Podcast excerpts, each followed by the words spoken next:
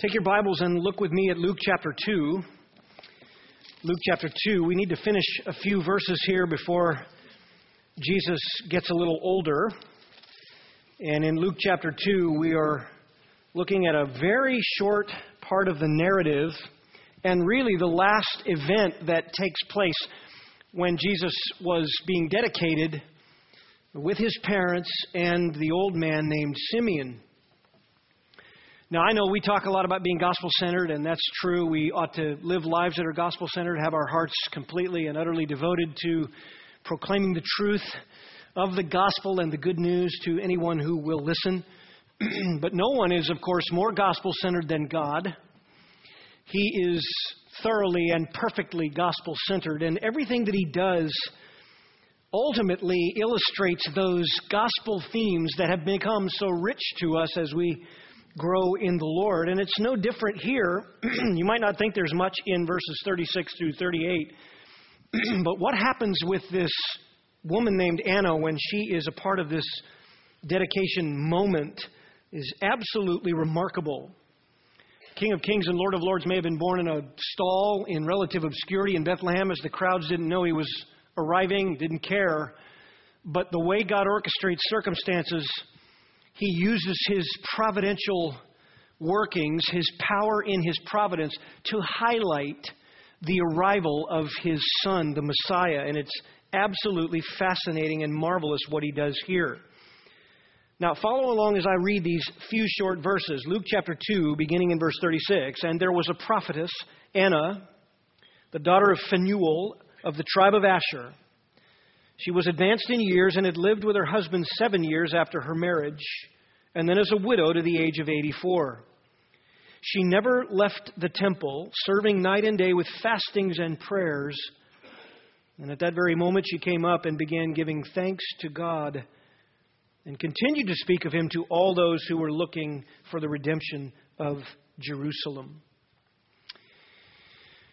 Now, through the pen, the inspired pen of this meticulous Gentile physician, Luke, you have details shared here that are of interest to us because not only is it that he shared them, but the way that he shares them begins to draw attention to what God is highlighting in this text regarding redemption. All of the details that come together here in the providence of God underscore certain themes about the arrival of the Messiah, the miracle of the incarnation. And God wants us to see the extraordinary details with which He brought them about, the certain events and the names and people that He brought together into this period of about 18 to 24 months in order to mark and underscore the arrival of this most amazing reality, our Redeemer, Jesus Christ. And just to sort of uh, refresh your memory a little bit, if you've been with us in our study, uh, all of these circumstances around these birth narratives, I'm so thankful they were recorded here by Luke because they're eliminated in the other Gospels to the largest degree. And Luke puts them here as a Gentile, writing, of course, to what will become a, a, a Gentile world that needs to hear the gospel, both Luke and Acts. And he puts together the early birth narratives in order to demonstrate what God is providentially doing to call our attention for all eternity to these redemptive realities. The way he does it is staggering. It's orchestrated in a way that you and I could not do. It is the composition of a symphony of circumstances that, that is so miraculous and so providential and full of wonder that, it, that is intended, I believe, by Luke to capture our attention to arrest and captivate our attentions as we look at the details, even in such a short narrative that is before us. But just sort of getting on the runway and coming into this passage, you remember that God chose the beginning of the birth narratives in chapter 1 to visit a, a very hopeful and humble couple named Zacharias and Elizabeth from the priestly lineage. And so, thematically, God visits this old couple who'd been praying for a child, and God miraculously opens Elizabeth's womb. And because they're of the priestly lineage, the first theme that begins to unfold in the arrival of the Messiah is sacrifice and access to God and repentance, the repentance that would be required. God comes to a priestly couple of the priestly lineage, and in that, He is highlighting the themes of access to God and repentance, the only way you can get to God. And then, of course, Zacharias becomes mute because he did not believe what the angel said. That is God highlighting the danger of unbelief.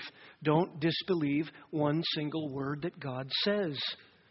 And you remember six months into Elizabeth's pregnancy, she was visited by Mary, and as the cousins came together, there was this expression in her womb, which she says was an expression of joy on the part of her child. And so God introduces that this arrival of the Messiah is going to bring what the angel had said joy.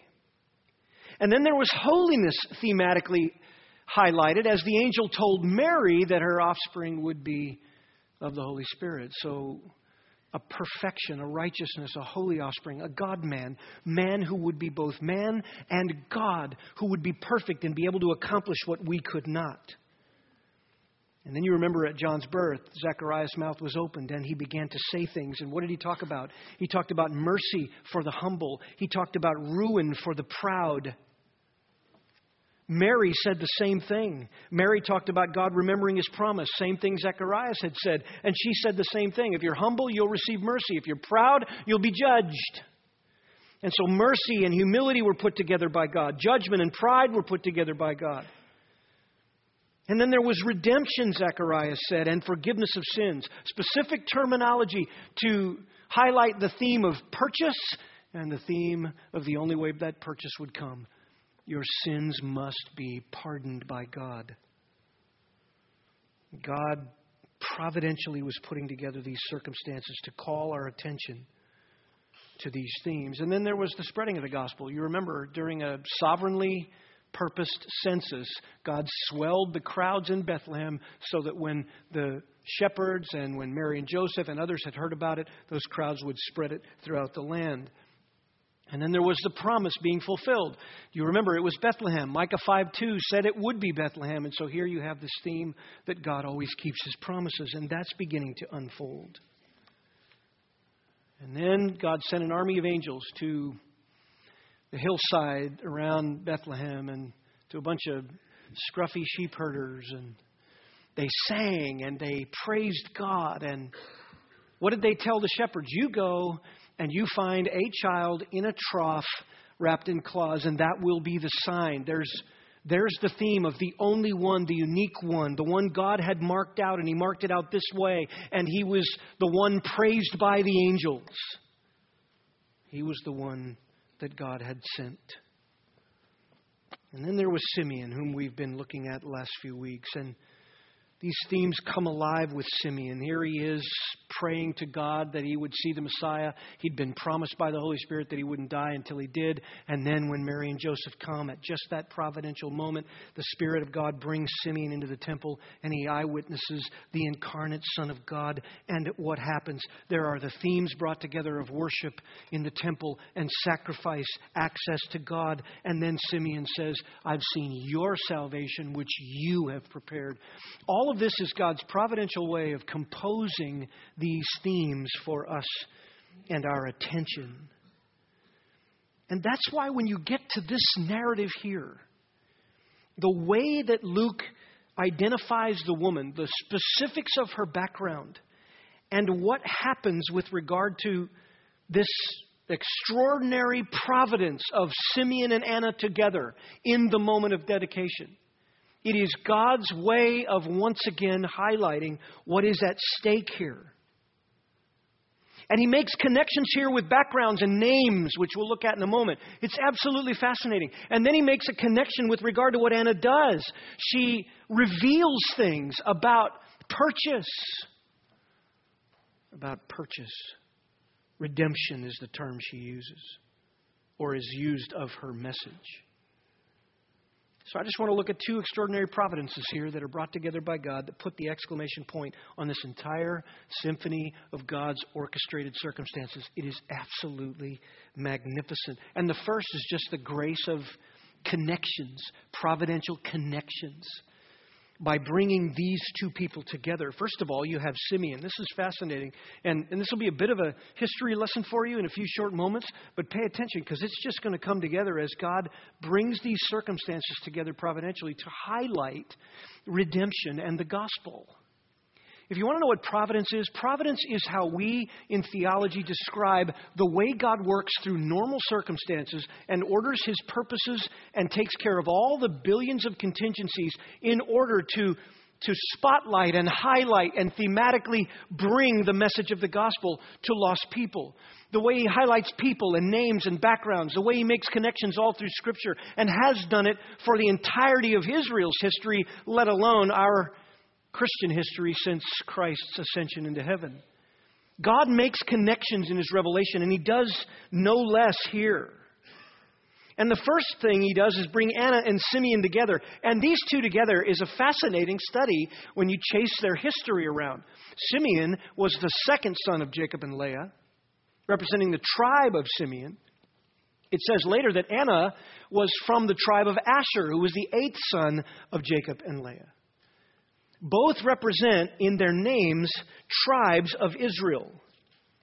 And in terms of Simeon, it's not a great history eventually, because after Simeon, or ancient Simeon, was uh, born and then growing up, Genesis 34 says that Shechem came and raped their sister Dinah. And in order to get back at them, Genesis 34 says that Simeon and Levi took it upon themselves to enact justice. And so they called for the, the people of Hamor and Shechem and all the males to be circumcised and so bring them under the, the constraints of the law of God and under threat of judgment for violating it. That's what they said they were doing. But it was a deception because while all the males of Hamor's people, according to Genesis 34, were recovering from circumcision, Simeon and Levi came in while they were weak and slaughtered them, killed them all. And this was an act of violence and aggression. And later, the Simeonites were known for this act of violence and aggression. Later on, when the people of the Simeonites, generations later, were again in Israel. Numbers 25 says that one of their leaders, Zimri, tried to bring a Midianite woman into the camp and have her as his own. And it was a violation of what God had strictly commanded. And so here the Simeonites were still disobeying God as a tribe and still testing the patience of God. Thankfully, when Zimri brought this Midianite woman into the camp, Zim, uh, Phineas saw what was happening and chased them down into their tent, killed them both to honor the law of God. And it, what it did was it appeased God's wrath. He was going to utterly destroy those Israelites and he was appeased. Somebody was serious about obeying God. After that, there's not much clear history about this disobedient tribe. They were scattered in the exile, like all the tribes. And having been scattered, there's no indication they ever returned in some recognizable number. You say, why is that important? Because they represent a tribe in the area of Judah, and they represent an exiled tribe later on, a disobedient, violent tribe within Judah, and an exiled one at that. And there's no there's no indication that as a people they actually returned in toto to Israel.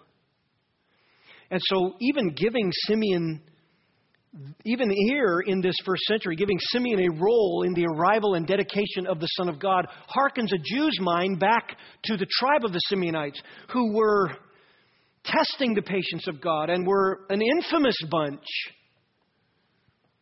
And in the providence of God here, this sweet man whom God had promised would see the Messiah, that's a remarkable grace, isn't it? It's a remarkable grace that a Simeonite named Simeon, named after the tribe, would pray to God, let me see the Messiah, and then God would answer that prayer in his older age, that he would see the Lord's Christ, and he would die in peace. By the way, Simeon's name means the Lord has heard. Do you remember when Leah had Simeon, the second son? She had prayed for her womb to be open. Her womb was opened, and he was named Simeon. The Lord has heard. What a sweet providence for God to have this person involved in the dedication of the Son of God, and his name is Simeon. And every Jew who read it would have thought, that was a disobedient people. Could God ever have mercy on some tribes who were that infamous? Do you know what? Revelation 7, verse 7 says that in the, in the tribulation period, when God is saving his people, there will be 12,000 Jews from each of the 12 tribes, and Simeon, the tribe, is there. The Simeonite tribe is there. And then God takes Simeon, whose name means God is heard, and immediately in the context here puts him together with Anna. Now, that is once again fascinating because of the way Luke records it. Luke doesn't really give the background of Simeon, he just says his name. You have to chase around the background. Here, Anna's whole background is given, verse 36. She's Anna, the daughter of Phanuel of the tribe of Asher. By the way, Anna is the Old Testament name Hannah, which some of you ladies who've named your kids Hannah, means grace.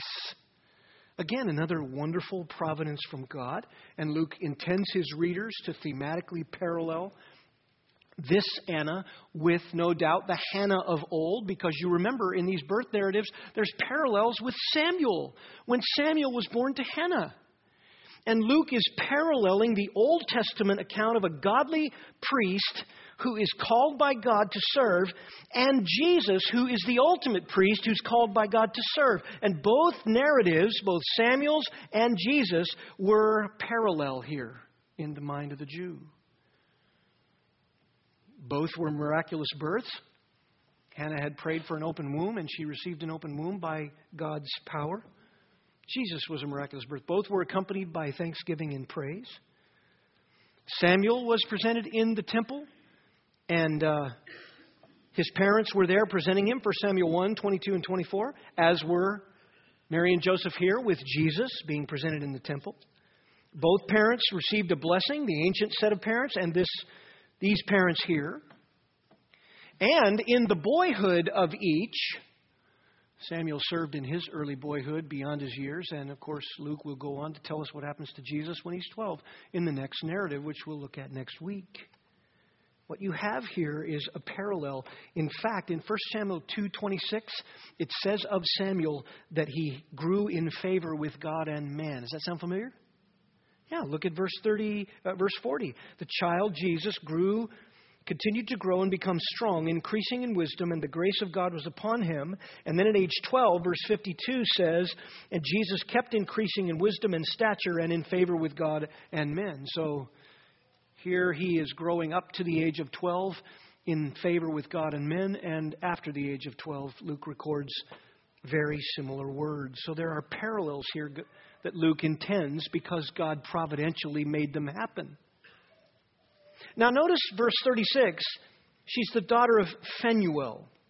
This is fascinating to me because while I don't want to front load too much significance into Anna's father's name at the time of Jesus' birth, it's just interesting to me that the name means face of God. The Old Testament version is Penuel, and it means face of God, and it appears in 1 Chronicles 4, verse 4. And this is what it says. See if you can pick up some of this familiar terminology. Penuel was the father of Gedor, and Ezer the father of Hushah. These were the sons of Hur, the firstborn of Ephratah, the father of Bethlehem.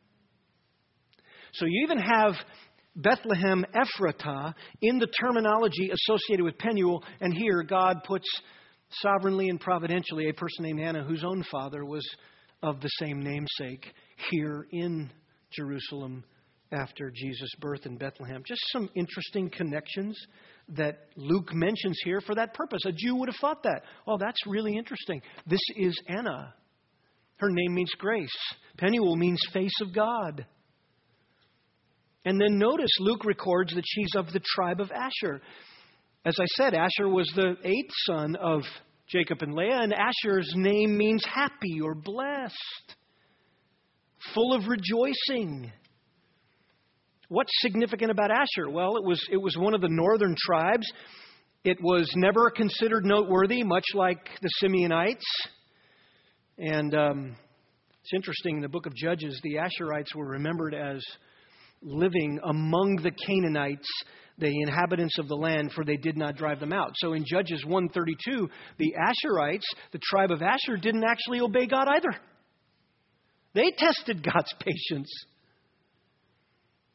And um, it's interesting that after the exile, and during the time of Hezekiah, when he asked for a special Passover ceremony to be put together, he asked for remnants or people from those tribes to come and help. And you know what? First Chronicles says that the Asherites, a few from the Asherite tribe, were loyal to come and help with the Passover, even after all their disobedience, even after not driving out God's people.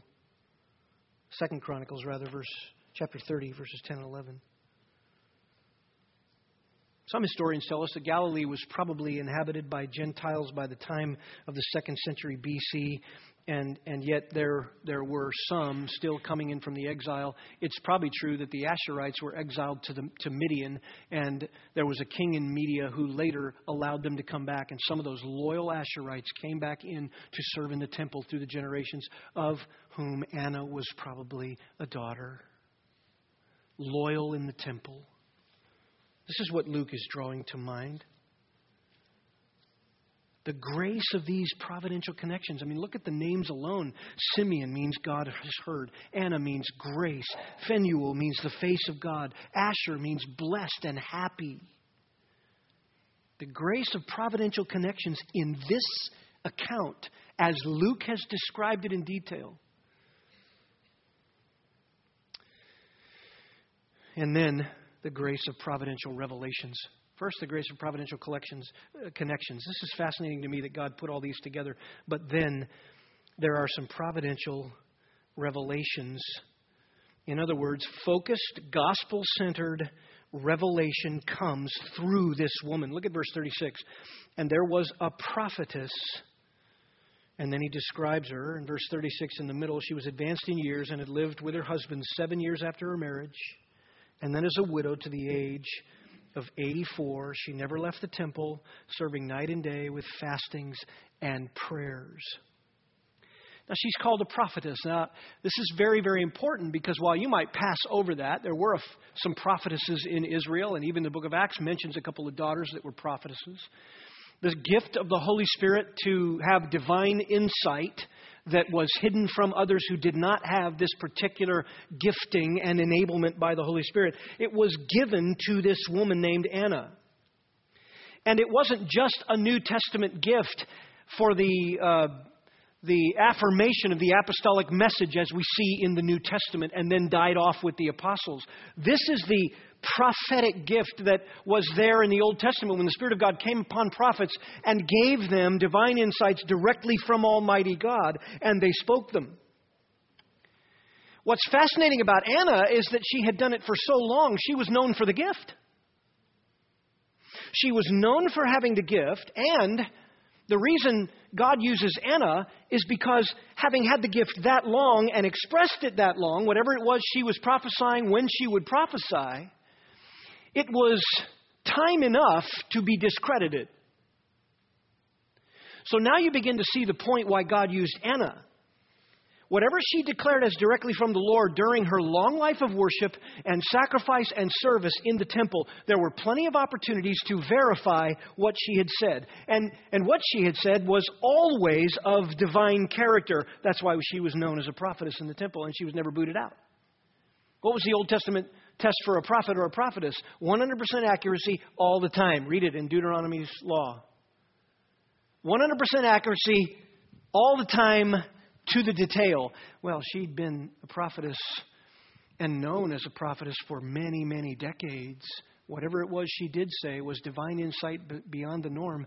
And the officials in Jerusalem knew that when she spoke, it was verifiable, it came to pass. Never was she ever discredited once. That's why God used her. That's why He providentially brought her. Look at verse 36. She was advanced in years um, and lived with her husband seven years after her marriage and then as a widow at the age of 84. The translation is somewhat clunky in, in the Greek, and uh, that's why some of your translations seem to imply that she might be 84 years old here. But it's just as valid, if you go back to the original construction here, it's just as valid that she may very well be quite a bit older. In fact, if you do a little bit of the math, what it literally says is up to as much as 84 years in her widowhood. That's essentially what it's implying, that she could have lived 84 years as a widow. So if you do the math, let's say she's married at 14 to 17, and then she's seven years with her husband, and then 84 years as a widow, this woman could be 105 to 110 years old at this moment. Decade upon decade upon decade of insights with divine character that have never been refuted, never been unverified, never been debunked. you see what God is doing? He is making it absolutely impossible that when He providentially brings her up to this moment without having told her that Jesus was in the temple, without having told her that Jesus was being dedicated by Mary and Joseph, without having told her anything, He just brought her up to this place where the Holy Spirit had brought Simeon. When God brings all that together, He is making it irrefutable proof that this is the Messiah irrefutable proof. God's wonderful providence. It reminded me of Luke chapter 5. Look over there for just a moment. you remember when Jesus heals the leper, Luke 5, verse 12? While he was in one of the cities, behold, there was a man covered with leprosy. And when he saw Jesus, he fell on his face and implored him, saying, Lord, if you're willing, you can make me clean. And he stretched out his hand and touched him, saying, I am willing, be cleansed. And I love this. And immediately the leprosy left him. Look, there's no stage antics, there's no rehabilitation, there's no supposed healing. The language is clear. Immediately. Look, if that was refutable, somebody would have said, Luke, I was there. It's just not true. You're wrong. Immediately, the leprosy left him. Jesus could heal that way. He could heal organic diseases with a word or a touch. Could have healed him with a thought, but the demonstration was for our benefit. Now look at verse 14. And Jesus ordered him, that's a stern command, to tell no one. You're like, are you kidding? Tell no one? This is a road show. I was a leper. Don't you get it? I was in the community. My wife's great great uncle was the first missionary to Lahaina on the island of Maui to a leper colony there.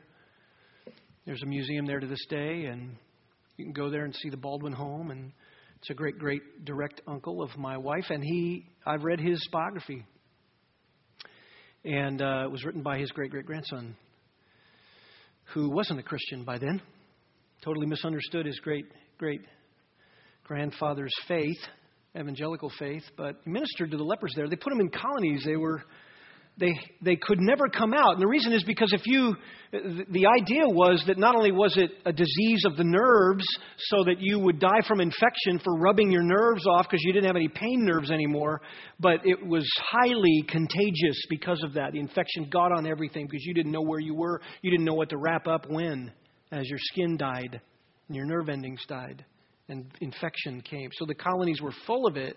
They isolated them, and that's exactly what happened here. And Jesus says, No, I'm ordering you to tell no one. And notice, he says, But go and show yourself to the priest and make an offering for your cleansing, just as Moses commanded, as a testimony to them. What's Jesus doing? He's saying, Look, I want an official, temple, priestly evaluation. And that's exactly what would happen if somebody was healed or somebody's leprosy was cured or in some way they didn't believe they belonged in the colony anymore. They would go to the officials and they had physicians and priestly people who would be in the backside of it and they would do the evaluation. And if there was an official cleansing, you were officially carrying around paper that you were cleansed so that you could go back into the society and no one would shun you. You could do business, you could survive. Say, why was Jesus doing this? Because he was making it impossible after the official evaluation and certificate of cleansing. He was making it impossible for the temple religious officials to say, You weren't healed. Then he could go and say, Jesus healed me. Now it's done. They're trapped. Well, look, that's exactly what God is doing by bringing Anna to the dedication of Jesus. He's trapping them. He's trapping them. He's saying, Look, this is a woman who was never refuted all her ministry life. Everything she said was directly from God, was indeed verifiable. Whatever she said, and she said, Thus saith the Lord, it was verifiable. And for decades, she was never refuted, so that she, by now, at 100 years old, is a prophetess known in the area, and she's never been thrown out of the temple. Notice, she's never left the temple. Do you know what that means? That means that she was in the service. So when the doors and gates were opened and the ritual services were being held, she was there. She was respected. Her credibility was, was uh, renowned. And she served night and day with fastings and prayers. What is that? She was actually praying with the burden that kept her from the normal course of comforts of life. So, in other words, fasting, that's what fasting was. Fasting was a way to set aside the normal comforts of life to pray fervently for burdens. No doubt her greatest burden was God, please send the Messiah to purchase Israel and your people. She was never questioned in her credibility because of her faithful service. I love it when the Lord does that. Okay, you want to question whether this child is the Messiah? I will put someone there that can't possibly be questioned because she's never been questioned by the religious establishment in her most fundamental role. Verse 38 At that very moment. Now, the translation literally means at that hour, but I, I, don't think what's happening is Luke is saying about an hour later. That's not what he's saying. He's saying, look, at the hour of the dedication, God brought Simeon into the temple by the power of the Holy Spirit. Mary and Joseph were right then in God's providence coming up. Simeon takes the child in his arms and says what he says to God to praise God. I've seen your salvation, which you prepared before all the people, a light to the Gentiles and the glory of your people Israel. And then he turns to Mary and says, And your heart's going to be pierced because this child causes an ultimatum for the rise and fall of many in Jerusalem, in Israel. During that scene, Luke says, God providentially brought Anna. She came up or was coming up to them. And what was her response? Remember, she's 100 plus year old prophetess. And she began to return thanks to God. That would have been amazing because it's her. She's thanking God for this child. Why are you thanking God for this child? Dedication's going on all the time. You're not coming up. You, the prophetess, aren't coming up here and doing this with every child. You're coming to this child and you're returning thanks to God for this child. And from there, apparently after the Thanksgiving, which Luke does not record, she then spread out. And this is Luke's point. This is why he doesn't spend time recording what she said.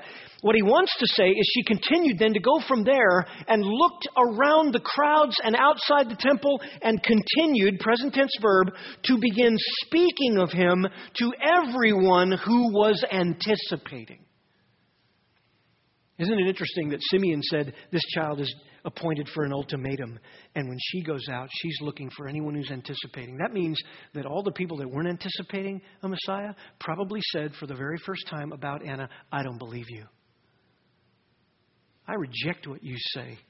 That child? No. That's Mary and Joseph. That's the carpenter. We know them. We just registered them in the sentence, the census. That child? They're ordinary people. We didn't know about this. The Messiah is coming through the religious leadership, certainly not this way. We didn't know about it. How could we not know about it? We're the most righteous in Israel. And they would have said to her, Not him. And she would have said, I'll not speak to you about it then any further. I'm looking for those, I'm speaking it to those who are anticipating. I've given you the message. You reject it. I'm looking for those who are anticipating him. And notice, what are they anticipating? The purchase. It's lutrosis, the ransomer, the one who would purchase Jerusalem. Jerusalem is just another word for Israel, God's people, the center of worship, He's going to buy back worship. He's going to buy back God's people and make them true worshipers. He's going to purchase them. What is the purchase? Obviously, it's the forgiveness of sins because it's salvation in this child. Salvation comes by what Zacharias and Elizabeth had, had said, and what Mary had said, and, and ultimately what Simeon had said through this child. Zacharias had said, by the forgiveness of their sins, chapter 1, verse 77. It's not for the self righteous. Not for the self righteous. And so, what does God do? He takes all those themes and he he calls attention to it through the pen of Luke, and I'm so glad he did. Hey, when Simeon was there, God brought he together with Mary and Joseph. Simeon says these things about the child, and just then, this most credible, worthy character woman parts the crowd, whatever crowd there was, small or great. When I was reading it, I was thinking back to when I was graduating from seminary and we had a little gathering afterwards, and about 200 people on the third floor of this building, and and uh, I was chatting with someone, and there was all these folks around. We were just having a great time of fellowship. And then I heard a commotion. I turned around, and the crowd was parting like the Red Sea. And then there was this uh, diminutive 101 year old woman named Claire Clint. She was coming down the center, and everyone was parting out of the way because they knew Claire Clint was. Claire Clint, at that point, had been teaching Sunday school for over 80 years, faithfully. And she was 101 years old. My wife reminded me. I said she was 100. She said, no, she was 101 when that moment happened. And she came up to me, and you know, I, I knew her husband or her son who sang in the choir, and I uh, I'd been around the ministry a long time, and you know, her family was long uh, either you know with the Lord or. But there she was coming through the crowd. She came up to me. I'm I'm of I'm no one of note really, but I'd greeted her on a number of occasions as she did her ministry through the years. She grabbed my hand and she said, "Thank you for being faithful." And I thought, me? I'm not the faithful one. You are had a big impact on me, and that's what God sometimes intends to do, and that's what He intended to do here. Anna would have had a massive impact on Mary and Joseph. This child.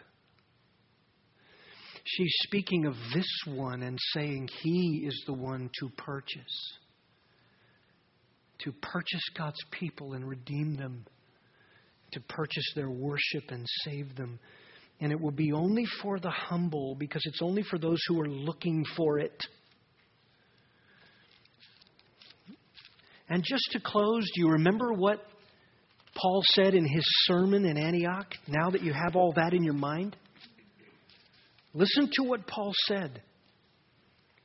Acts 13:23 From the descendants of this man according to promise God has brought to Israel a savior Jesus. Now look, if you were in Israel at the time and you said Anna I don't believe you, it's because you didn't believe Israel needed a savior.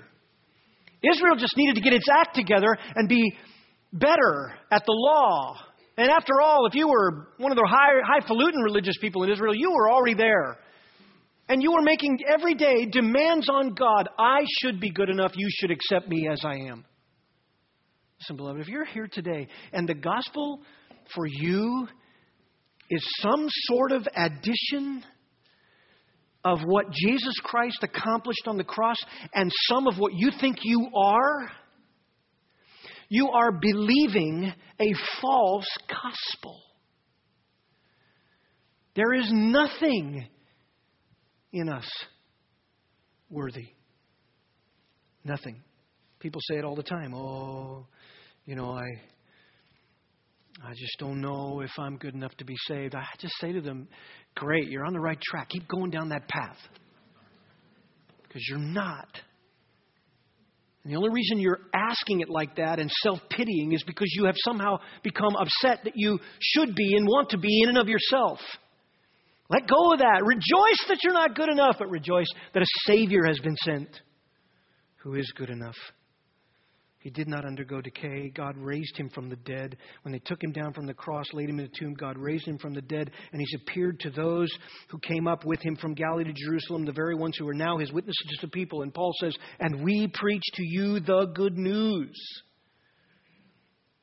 Let it be known, brethren, that through him forgiveness of sins is proclaimed to you, and through him everyone who believes is freed from all things. Freed from what? From having to be good enough for God, from knowing that you'll never be good enough for God, knowing that you're imperfect, knowing that your conscience is guilty, knowing that you're headed for judgment. Freed from those things completely. Anna said, That's the one who will purchase don't you want to be purchased? If you're here today and you're in Christ, then you know. You know that what Paul preached became reality when you believed. It only comes by faith. You don't clean up your life to find Jesus. You come to Him with every bit of mess that it is, and you outright turn from self reliance.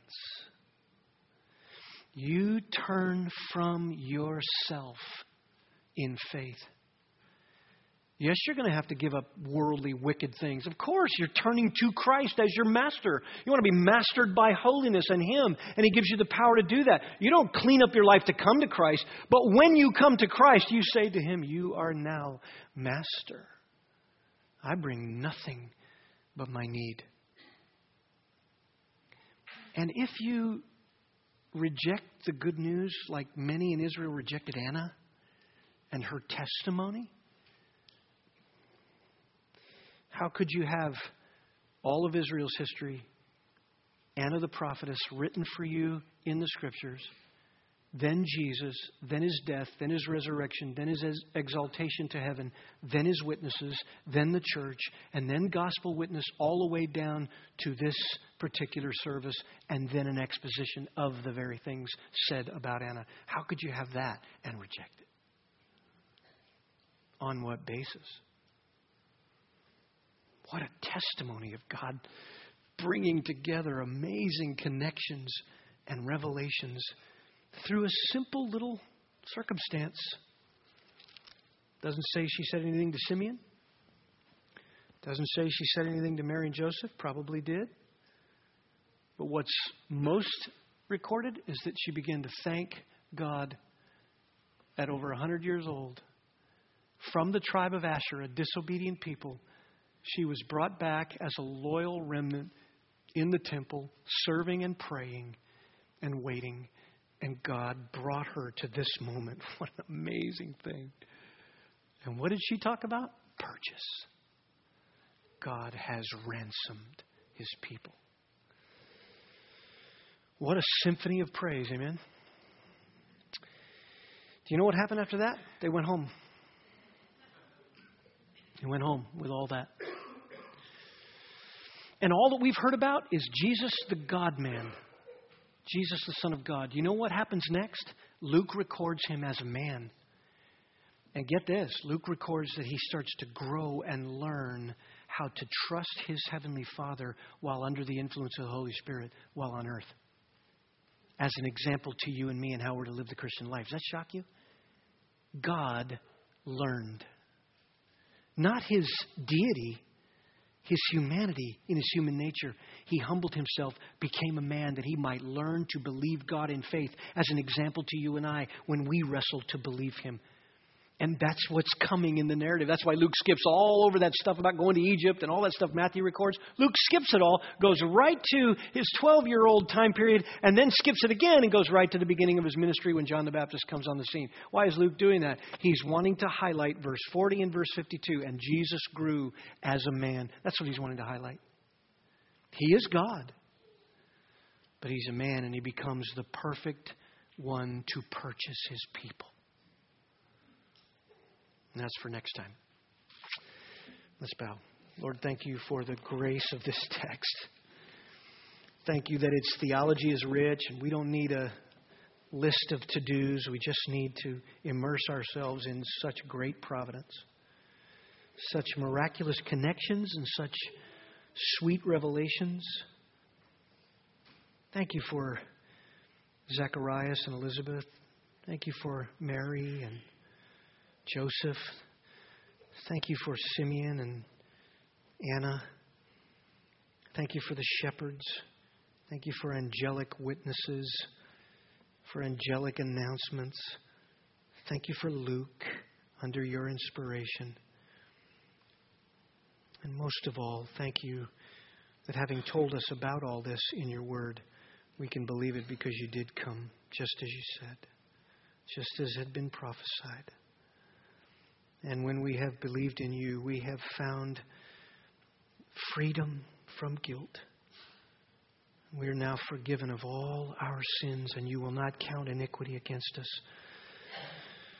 Lord, I shudder for those that, like Israel of old, reject such a clear message and reject you. And they live in their own self righteous attempts to be good enough, or they, or they live in defiance of your holiness. Pray your mercy upon them, even from this text of Scripture.